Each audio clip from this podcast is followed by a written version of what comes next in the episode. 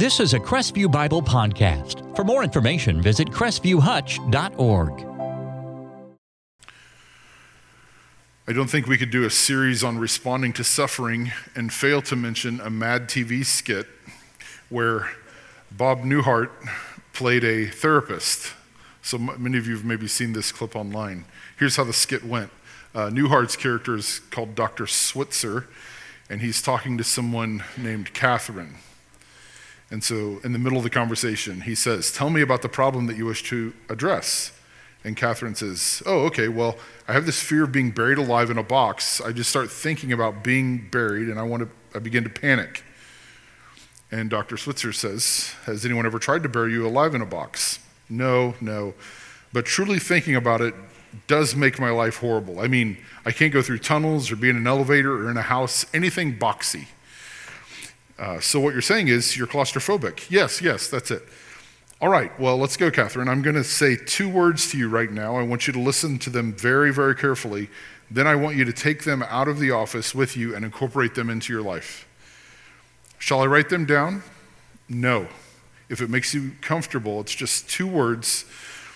We find most people can remember them. Okay. She said, Are you ready? Yes. Okay, here they are. Stop it. she said, I'm sorry. Stop it. Stop it? Yes, S T O P, new word, I T. So, what are you saying? And Dr. Switzer, Newhart's character, says, You know, it's funny. I say two simple words, and I cannot tell you the amount of people who say exactly the same thing you're saying. I mean, you know, this is not Yiddish, Catherine. This is English. Stop it.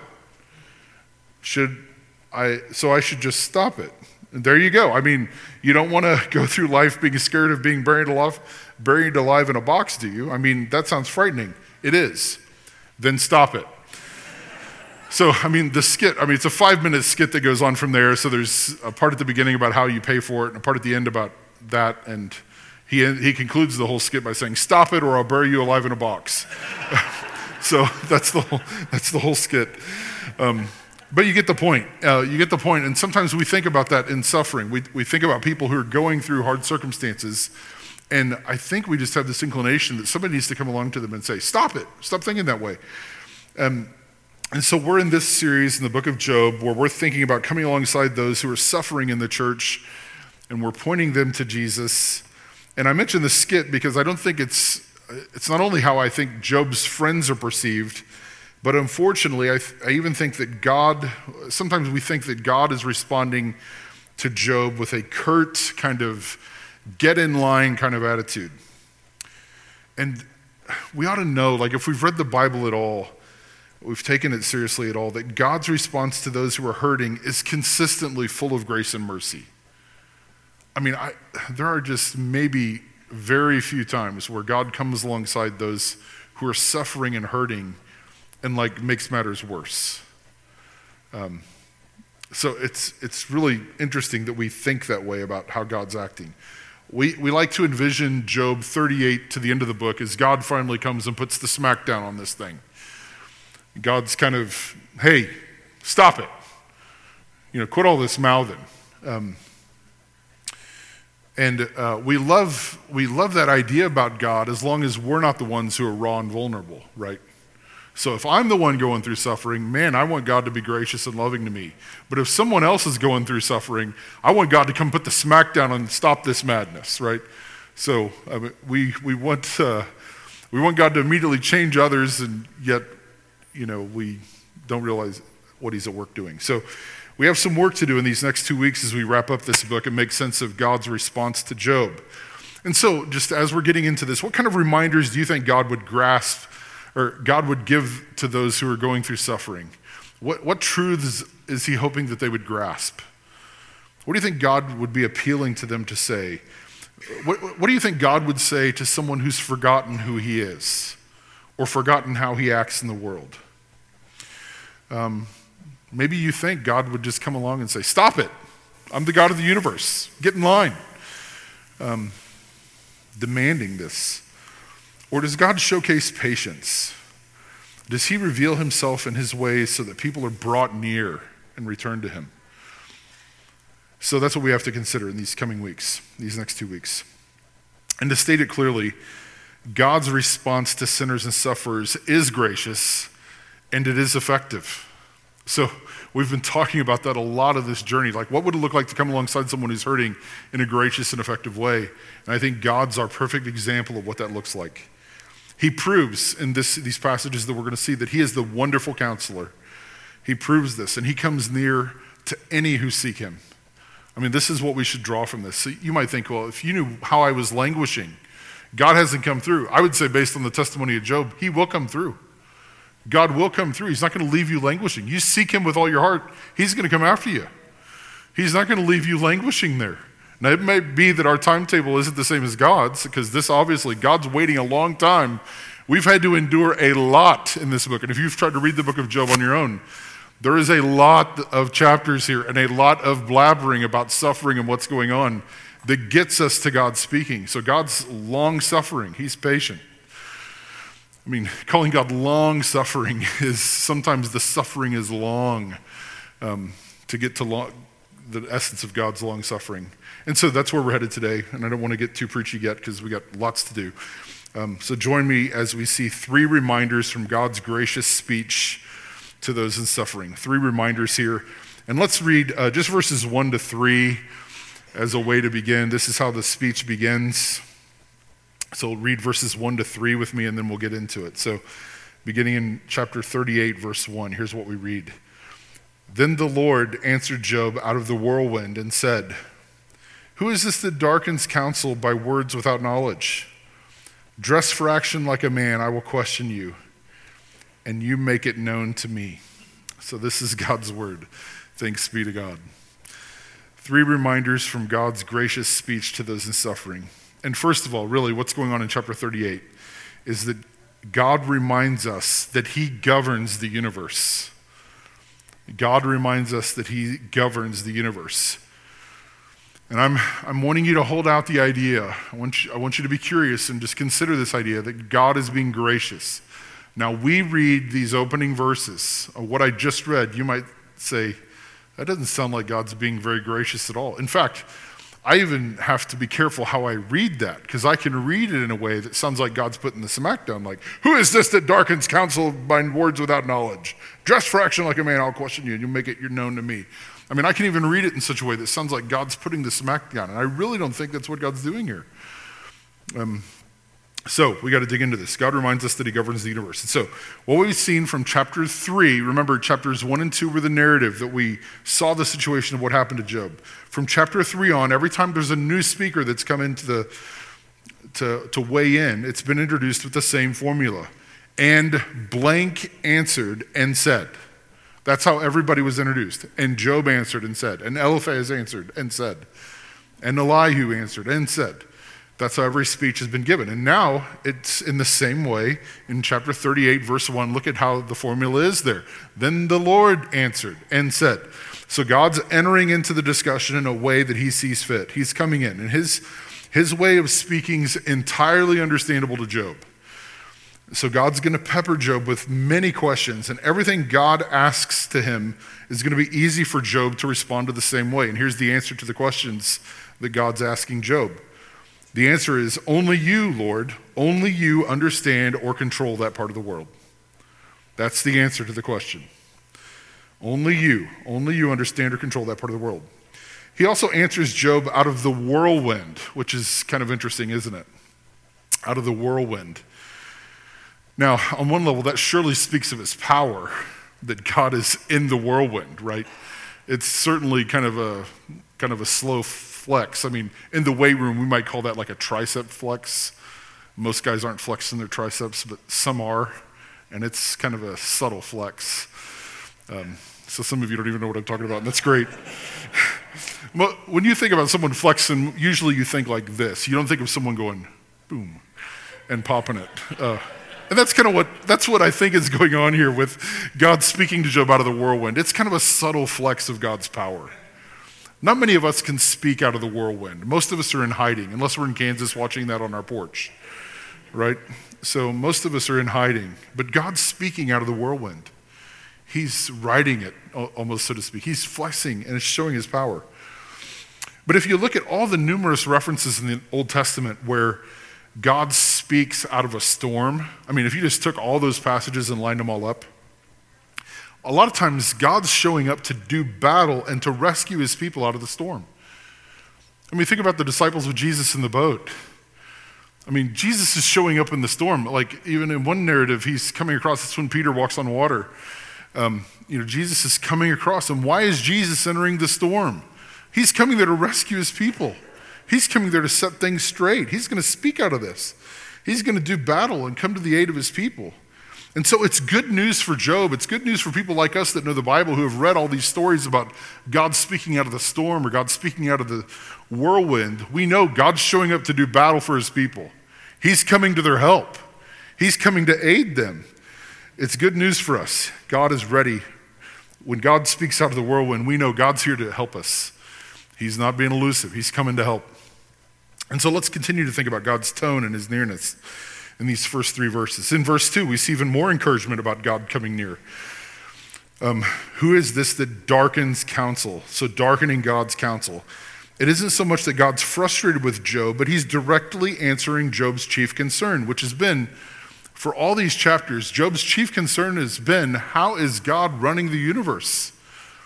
He's got questions about how God's governing the universe. Here's how one scholar put it The incredible gentleness and graciousness of God with his traumatized servant in this initial question is very striking.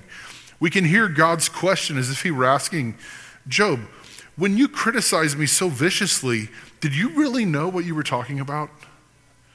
So, this is an extraordinarily mild way to respond to someone who's portrayed God as attacking him viciously and for no reason.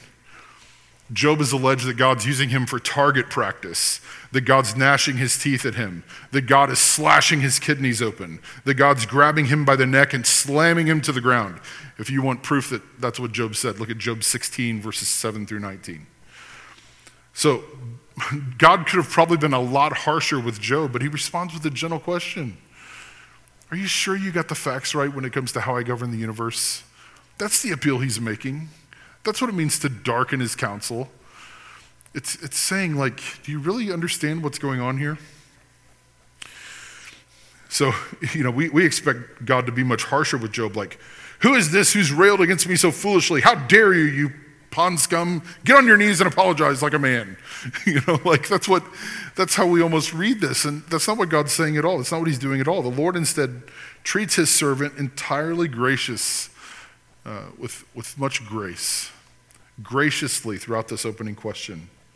And throughout these three chapters, this is the attitude that God's going to maintain towards Job. Um, here's another insight from another scholar. Even in his introduction, God's showing Job that he's more profoundly good and gentle than Job has given him credit for. Remember that Job feared that God might so terrify him that he would not even be able to speak. That was Job 9. Or that God would overwhelm him with impossible questions. That's chapter 9, verse 3. And none of that happens. Job's encounter with the Almighty is going to be much happier than Job ever imagined. And perhaps happiest of all is the obvious fact that when God appears, he doesn't accuse Job of a single sin that would explain his suffering.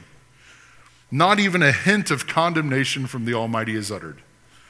Right from the start, God is communicating that he is not angry.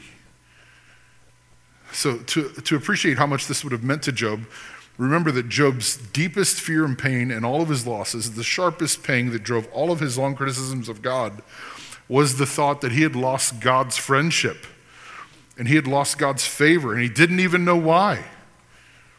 Despite the foolish things Job has said, Job's consistent desire has been to meet with God. If I could just see him, if I could just have that closeness again. And God is going to fulfill that desire without crushing or berating or blasting Job. None of Job's fears are going to be realized as he encounters God. And it's going to end with joys Job never imagined. I mean, when we get to chapter 42, we're going to, our jaws are going to be on the floor, like, we're going to be able to think, like, do I need to rethink my th- theology here? I mean, is God really this good? I mean, this is how mind blowing it is that God's coming near.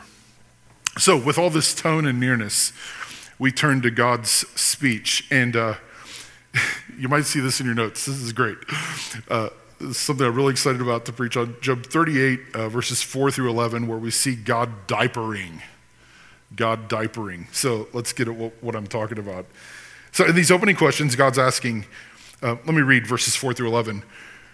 Where were you when I laid the foundation of the earth? Tell me if you have understanding. Who, me- who determined its measurements? Surely you know. Or who stretched the line upon it? Or what were its bases sunk? On what were its bases sunk? And who laid its cornerstone when the morning stars sang together and all the sons of God shouted for joy? Or who shut the sea with doors when it burst out from the womb? When I made clouds its darkness and thick sorry, I can't talk today. When I made clouds its garment and thick darkness its swaddling band, and prescribed limits for it, and set bars and doors, and said, This far you shall come and no further, and here, your, here shall your proud waves be stayed. So in these opening, in these opening verses here of this, it's when I was making the world and determining how it was going to function, where were you? I mean, this is just a general question. Where were you? And I think any of us reading that is like, well, I wasn't there. um, I wasn't with you. And so God's going after our hearts. So he's going after our hearts so that we can realize we have such a limited perspective on God's world, that there's so much that Job does not and cannot understand, which only God sees clearly. And that's the case for us too. There's so much that we don't understand that only God can see clearly. And are we cool with that? Are we good with that? that God can govern the universe, and it's just fine with us. Um, so it's amazing. God's also helping Job to see the goodness in the world that he's made and the good God who designed it and rules it in this way. So God's goodness is even seen when it comes to Job. When God says, Tell me if you know, surely you know, he's not like saying, Come on, smart aleck, think you know all the answers? Tell me. No, it's almost like that teacher who's saying, Come on, you guys know this. Come on, tell me. You know. What's one plus one? Right? You don't have to know Common Core to figure that one out. What's one plus one? You can do this. And we're all just like, uh, it's two. Right, right. So he's just excited. He's like that elementary school teacher that's excited at those insights. He's just happy that Job's getting it. That's, that's God's attitude here. He's not trying to clobber him in a debate. He's just saying, help me. You know this. You weren't there. You know how the, you know, when the angels are singing for glory at what I've made, where were you? You weren't there. It's okay. Tell me, you know the answer to this. And so I'm belaboring all this point because I think too many of us read this ending of Job and we don't find encouragement in it because we think God is ready to lecture us as we're going through suffering. And that's the wrong reading of the text, I think. God's not out to humiliate Job, He's not out to put the smackdown on him. God's not like holding up the universe and saying, How you like them apples? You know, like, look at what I've done. You got this kind of resume? That's not how God's acting. He's holding up these examples from creation. It's the same thing. We, we know this. Like, um, no one has ever been won to Christ arguing in old internet chat rooms back when those existed. Remember that? We'd get on there and defend the faith because we were so valiant. No one was ever won to Christ. It was just arguing just nothing crazy.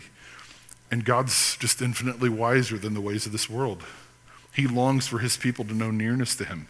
So, the diapering part. Look at verses 8 through 11. When it comes to the sea, I thought this was just such a fun image for younger parents or those who are thinking about being younger parents, um, persevering through this part of life. In Job 38 9, God cares for the waters like a squealing infant. So, can you imagine God singing to the chaotic, chaotic waters of the sea a lullaby and telling them he's just cooing the sea and he's rocking it to sleep. That's kind of the imagery that we're given there, right? And God's describing the restrictions that he places on the chaotic sea as a diaper. You know, like I'm diapering the sea. I've, I've, wrapped swaddling bands around it so it goes this far and no further. It's so gentle. It's such a nurturing image. Why would God come out of the gate like that with that kind of image? Oh, you know all about the sea, right, Job? Like how it's rocking and tumultuous, and I just wrap it up with a diaper and and coo it, coo it to sleep, make it go down. I mean, who is like our God? I mean, isn't this incredible? Such a God's perfectly able to trample the raging waters when he needs to. But look at the kind goodness of God. If he treats raging waters like this, like if he treats raging waters like a wailing infant, how is he going to treat you and me when we're going through suffering? Then there's another unusual aspect in verses 8 through 11 that deepens our appreciation of God's goodness. The waves in verse 11, they're called proud. Thus far you have come and no further, and here shall your proud waves be stayed. They're proud waves. So it's, it's telling us that even as God gently nurture, nurtures the sea, it continues to resist him and rebel. I mean, you've all had that with a newborn child, right? That you've changed the diaper and you're holding them and they're just squealing to be in their arms. They're just like, you know, stiffening their back and they're not going to give. And so, again, God's calming that, even with the re- rebelling. If God treats rebellious waters this way, does his goodness really know any bounds? I mean, isn't this how kind and good he is? Aren't you getting the picture? This is meant to be an encouraging picture for us. That God's saying, like, I'm treating waters this way. I'm, I'm going to care for you. So, and like, even though God's not directly addressing the friends here, we shouldn't miss how different this picture of God and the world and his world is from the ones that his friends imagined. Those friends, they were saying that um, it's just like dominoes falling when it comes to how God governs the world. You do bad things, God sends bad things your way. That's how it works. And this is telling us an entirely different thing. The sea, with all of its chaos and madness, that God's just cooing and diapering and singing a lullaby and calming.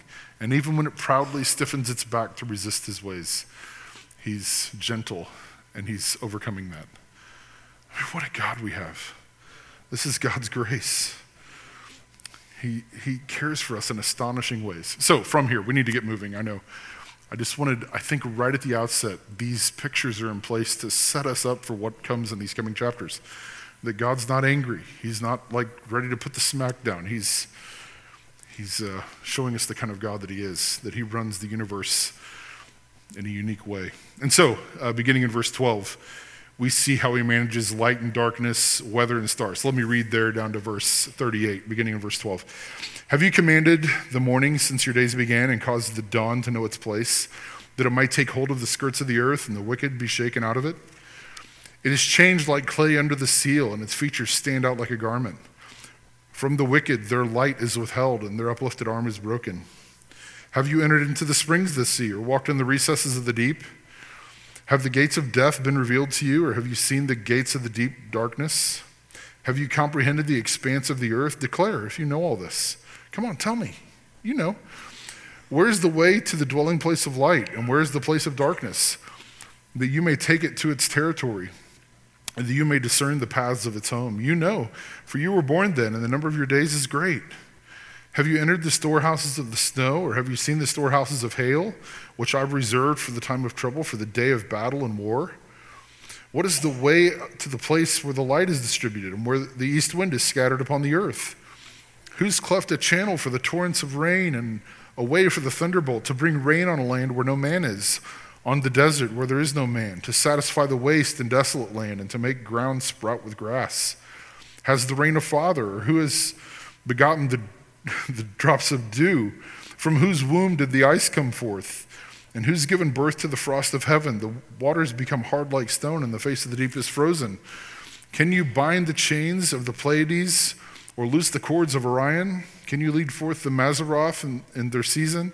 Or can you guide the bear with its children? Do you know the ordinances of heaven of the heavens? Can you establish their rule on earth? Can you lift up your voice to the clouds that a flood of waters may cover you? Can you send forth lightnings that they may go and say to you, Here we are? Who has put wisdom in the inward parts and given understanding to the mind? Who can number the clouds by wisdom, or who can tilt the waterskins of the heavens when the dust runs into a mass and the clods stick fast together? So, we see God's governing creation and he's governing it in ways that are good. So that's the first part of his speech. Like I said, we've got so much to do in this passage. So let me move right into the second point. So this is going to be blank number two in your notes in verses 38, 39 to 40, verse 2. we're given more reminders as God reminds us that He governs the creatures of creation. So He not only governs the universe, but now we're getting into the animal kingdom, um, the wild kingdom, and we see God's fantastic governing of that. So look at the description of lions and mountain goats and donkeys and ox, beginning in verse 39. Can you hunt the prey for the lion or satisfy the appetite of the young lions when they crouch in their dens or lie in wait in the thicket? Who provides for the raven its prey when its young ones cry to God for help and wander about for lack of food? Do you know when the mountain goats give birth? Do you observe the calving of the does? Can you number the months that they fulfill? And do you know what the time when they give birth, when they crouch, bring forth their offspring, and are delivered of their young? Their young ones become strong and grow up in the open. They go out and do not return to them. Who has let the wild donkey go free? Who has loosed the bonds of the swift donkey, to whom I have given the arid plain for his home and the salt land for his de- dwelling place? He scorns the tumult of the city. He hears not the shouts of the driver. He ranges the mountains as his pastures, and he searches after every green thing. Is the wild ox willing to serve you? Will he spend the night at your manger? Can you bind him in the furrow with the ropes, or will he harrow the valleys after you? Will you depend on him because his strength is great, and will you leave him leave to him your labor? Do you have faith in him that he will return your grain and gather it to your threshing floor? So in all these illustrations, he's not he's not inviting Job, hey, you ought to consider changing careers and go work at a zoo. You know, that, that's not the point that he's trying to make. He's asking Job, can you just pause long enough to see that there may be things in my creation that you haven't considered? That's the point he's getting at. And the fact that these are called like wild ox or wild donkeys or mountain goats is saying these are things that don't need any human, that I can just take care of. And by the way, uh, the fact that lions have prey means that there's suffering out there in the animal kingdom too that we can't explain, and yet God's in control of it. Are we going to trust Him? So, this is the point that, that God's making, and He's drawing us out so gently. He's saying, Hey, look at the animal kingdom. But let's keep going. So, we, got, we can see ostrich and war, war horse and hawk beginning in verse 13, and we'll come and say a word about ostriches because they're pretty interesting. Uh, the wings of the ostrich wave proudly, but are the but are they the pinions and plumage of love? For she leaves her eggs to the earth and lets them be warmed on the ground, forgetting that a foot may crush them, that the wild beasts may trample them. She deals cruelly with her young, as if they were not hers. Though her labor be in vain, yet she has no fear, because God has made her forget wisdom and given her no share in understanding. When she rouses herself to flee, she laughs at the horse and his rider. Do you give the horse his might? This is the war horse. Do you clothe his neck with a mane? Do you make him leap like the locust? His majestic snorting is terrifying. He paws in the valley and exults in his strength. He goes out to meet the weapons. He laughs at fear and is not dismayed. He does not turn back from the sword. Upon him rattle the quiver, the flashing spear, and the javelin. With fierceness and rage, he swallows the ground. He can't st- stand still at the sound of the trumpet. When the trumpet sounds, he says, Aha! He smells the battle from afar, the thunder of the captains and the shouting. Is it by your understanding that the hawk soars and spreads his wings towards the south? Or I guess in Hutch it would be the tree buzzards, right? Uh, how do they do their thing? Is it at your command that the eagle mounts up and t- makes his nest on high? On the rock he dwells and makes his home, on the rocky crag and stronghold. From there he spies out the prey. His eyes behold it from far away. His young ones suck up blood and where the slain are, there he is. So, just, I mean, thank you for this tour of Mutual of Omaha's wild kingdom here. I mean, this is wild. What is God doing? Well, the ostrich is a great example of here, of like what we're seeing so much in all of creation among the animals that Job doesn't understand. So, the point is, the world is much vaster and far stronger than Job's recognized. There's much he doesn't know. And so this means that Job is not in a position to draw sweeping generalizations about God that he has. He's made some conclusions about God that aren't fair. Job can't prove that God has been bungling his role as a sovereign of the universe because there's so much in the universe that he doesn't understand. he simply doesn't have enough evidence. So this is clear with all these unexplored dimensions of the earth, like 38, 4 to 7, or 38, 16 to 24. And the ostrich. The ostrich exposing her eggs to danger, but she's unafraid before humans. I mean, it's. If Job can't even understand how ostriches work, what makes him so confident that he can penetrate God's plan for guiding the entire universe and demonstrate that God is not a fair ruler? So, and God doesn't ask Job to just take this on faith. So, any can, anyone can reflect on it's for, available for anyone. Anyone can reflect on the vast dimensions of creation and the strange creatures that live in creation. So God, this is God's again his gentle way. He's not saying, "Hey, just trust me on this." He's saying, "Look, you know there's ostriches on the earth. How they're acting, I mean, really, I'm governing this." Um, so God's gently reminding Job of a truth that he's been obscuring, which is potentially available to anyone. I thought there was one quote in particular from a scholar that, that points this to the reality of our pain.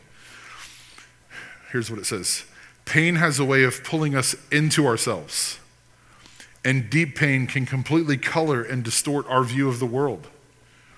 We can feel as if we're finally seeing the horrible truth about living in God's world, and the frightening conclusions that start to occur to us can feel unanswerable we start to think of ourselves. So, this is what God's really like. And more than a few of Job's speeches can be read that way. So, one application for us in this speech is that no matter how unanswerable our dark suspicions about God feel, no matter how certain we think we are, we are not in a position to draw those conclusions. We just do not know enough. So, the first step, the first stage of Job's reconciliation and restoration to God has to do with the profound limits of his grasp on the world. Now, I know a lot of you didn't say, you mean I woke up early, I woke er, up early on daylight savings time starting for you to tell me that I don't have all this figured out? Right, right. That's the point. That's the point of Job 38 to 40 that aren't there things that you just don't know? So just be careful at raising your fist at God and saying, How dare you govern the universe this way? God's gently saying, Hey, if you don't even understand how ostriches work, really?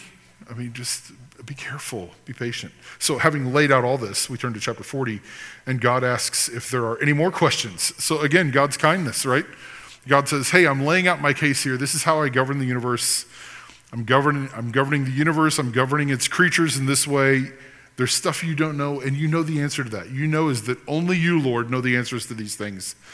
And yet, look at how God responds in chapter 40, verses 1 and 2. The Lord said to Job, Shall a fault finder contend with the Almighty? He who argues with God, let him answer it. In other words, God's open to more. God's open to more if Job has anything to offer. And this leads to our third and final reminder where God gently reminds us of our smallness. So, just verses 3 to 5. This is Job's response to the first speech. Verses 3 to 5. Kind of crazy stuff. Then Job answered the Lord and said, Behold, I am of small account. What shall I answer you? I lay my hand on my mouth. I've spoken once, and I will not answer. Twice, but I will proceed no further. So, in response, Job is starting to get it. Um, but it still feels rather cold. Um, it's nice to know that there's stuff in creation we don't understand that doesn't give us a lot of comfort when it comes to our entire families died in a tragedy and natural disasters have hit. And I was inflicted with debilitating illness for a season. So it's nice to go look at creation and realize my smallness, but it's, it's still, there's still more that we need to know. So Job is not just needing a deeper appreciation of, like I said, Mutual of Omaha's Wild Kingdom. He's not just needing to take the afternoon at the Hutchinson Zoo and all of his problems are going to go away.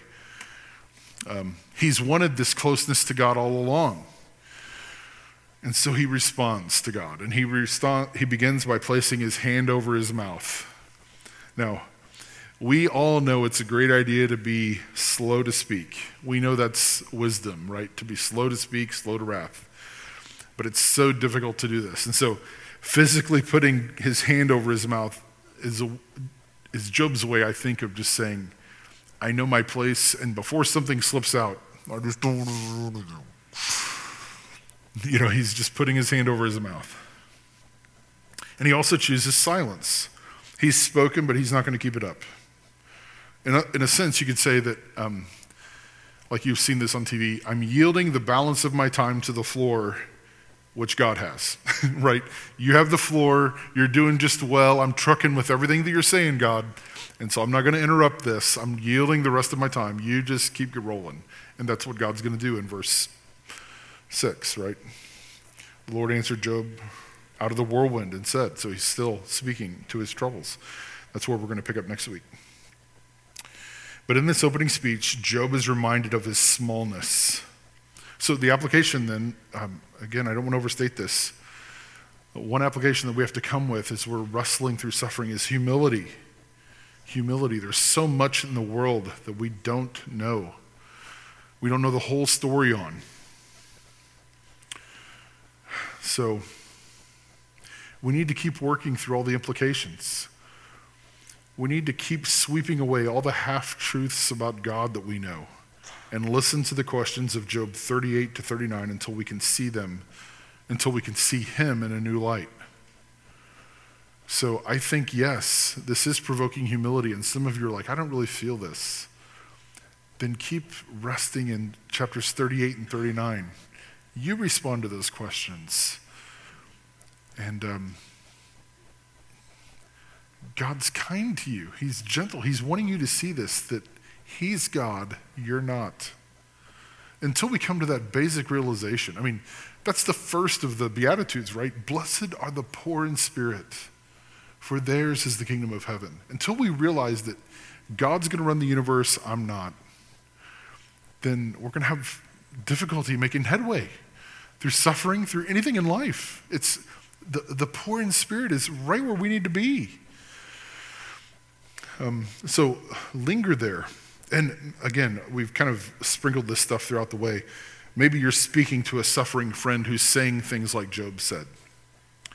I think there's a right time and a right way to ask it. So you might say something like, I understand why you're saying these things about God, but do they really bear up under scrutiny? Do you really know enough to say that? Could the kind of person that you're describing invent a sunset? So someone going through suffering saying, "Oh, God doesn't know what he's doing. I can't believe he'd do this something." Yeah, is the person that you're describing someone who could just say, "Let there be a sunset," and there be one?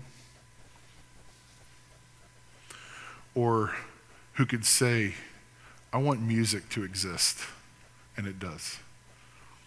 Or who could say, "Light," and there is? That's what we have to come to terms with. And it's bewildering. Or a lion, you know, like from the animal kingdom, right? Or a lion. How do we explain a lion? I mean, is the person that you're describing, could they just say lions exist? And, they and they are. So being reminded of our smallness is tricky in this world because there's so much in this world that appears to spin on us. That we're the center, we're the apex. The world's revolving around me. And out of the whirlwind, God is stepping into this and saying, Could you just consider that the world revolves around me?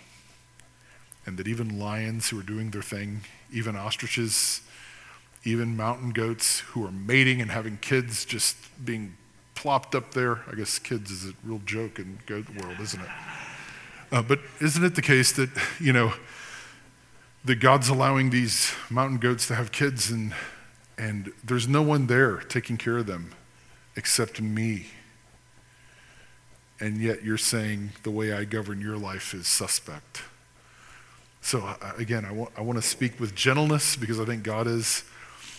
Uh, and I know there's people that are hurting, and you're asking the question why. And I'm, I'm, what I'm saying that this passage is driving us to is just to consider that there might be something about your suffering that you don't know. And do you trust God? Do you lean into Him being big enough to take care of this? So, in conclusion, today, we've seen three reminders from God's gracious speech to those in suffering. God reminds us that He governs the universe. And on top of that, He governs the animal kingdom, the creatures of creation. And then God gently reminds us, I think, that we reach a conclusion that we're small compared to Him. He reminds us of our smallness. So much like we see God speaking out of the whirlwind, we know that God came near to us through Jesus Christ our Lord. God had a face and lived and walked in this world. Um, he became flesh and dwelt among us. The Bible tells us we're talking about the same person as God because in John 1, he was in the beginning with God, and all things were made by him. That's who we're talking about when we're talking about Jesus. And in his life on earth, he was consistently gracious in his dealings with those in suffering. He would see someone and be moved with compassion to them. And, and when he saw them, he, he knew the suffering they were going through. He saw that. And he would be moved with compassion to act towards them. He spoke out of the whirlwind. He demonstrated his sovereignty over storms. And he's in, he also invited us into smallness too. You, know, you think about Peter, you know, fishing all night and just trying to have a big catch. And Jesus like comes walking along the shore in a morning and Peter's like, yeah, what an awful night fishing. It's just been awful. And Jesus like, hey, have you tried fishing on the other side of the boat? And um, have you ever worked like a job site with people who aren't sophisticated in their Christianity? Yeah. Yes, Captain Obvious, I've worked the other side of the boat. Yes, I've fished on the other side of the boat. But Jesus says, Peter says, okay, yeah, because you said that, we'll do it. And then they get this huge catch. And then what happens after that? Peter comes running to, so- to shore and says, oh, Lord, get away from me. I'm a sinful man. He's struck with his smallness. He's wowed by Jesus and struck by his smallness. So Jesus is inviting us into that too. He's inviting us to realize our place in relation to him, showing us that the glory is not in being served, but in dying to ourselves and serving others. I mean, some of us do not want to go there. You mean I'm going to die to my preferences and what I want? Well, don't you understand who I am? Jesus does way better than I do, and He's the one inviting you there. You must decrease, and He must increase. This is what He's inviting us into. And so, some of us, the reason we resist this so much is because we're not in a relationship with God through Jesus. Um, and so, it might be that the starting place for you is just to say, That's right. I, so much of my life is just centered on me. And I need to turn from that and believe in Jesus. And so, again, we'll have an elder up front here after the service to talk to you if you have more questions about what it looks like to have a relationship with Jesus, or if you could talk to a Christian friend about that, we'd love to talk to you about that. Um, for many of us in this room, we are believers. We have a relationship with God to Jesus. And maybe the application for us is just to remember the goodness of God, the goodness of God in coming after people in their hurt. This is who God is. I mean, this is God riding the waters. Like the disciples are in the boat, rowing in a contrary direction and making no headway. And here comes Jesus walking on the water, saying, Hey, look to me. Look to me. Don't put your eyes on yourself. Don't put your eyes on your circumstances. Look to me. I mean, Peter has the boldness to say, Hey, if you're really serious about this, call me into the water. Jesus says, Come on. Takes his eyes off Jesus and starts to sink. You know, it's looking to Jesus, the goodness, looking to a God who made us and who governs his creation in a way that is bewildering to us and we don't understand. And so, yes, look to him in your pain. I'm not trying to ignore Job's pain. I think there's going to come a, a second, uh, the second speech especially is going to come to that pain. I don't think God's minimizing Job's pain. He's giving Job what he needs most, and that's an accurate view of himself in relation to God. So look to him in your pain. And like Jesus said in his teaching, right? If God can figure out the wardrobe of the lilies in the field, is he not going to care for you? I mean, if, if God can care about those things, he cares for you. He's shown it. He died for you, He rose for you. He's with you in this suffering. Look to Him.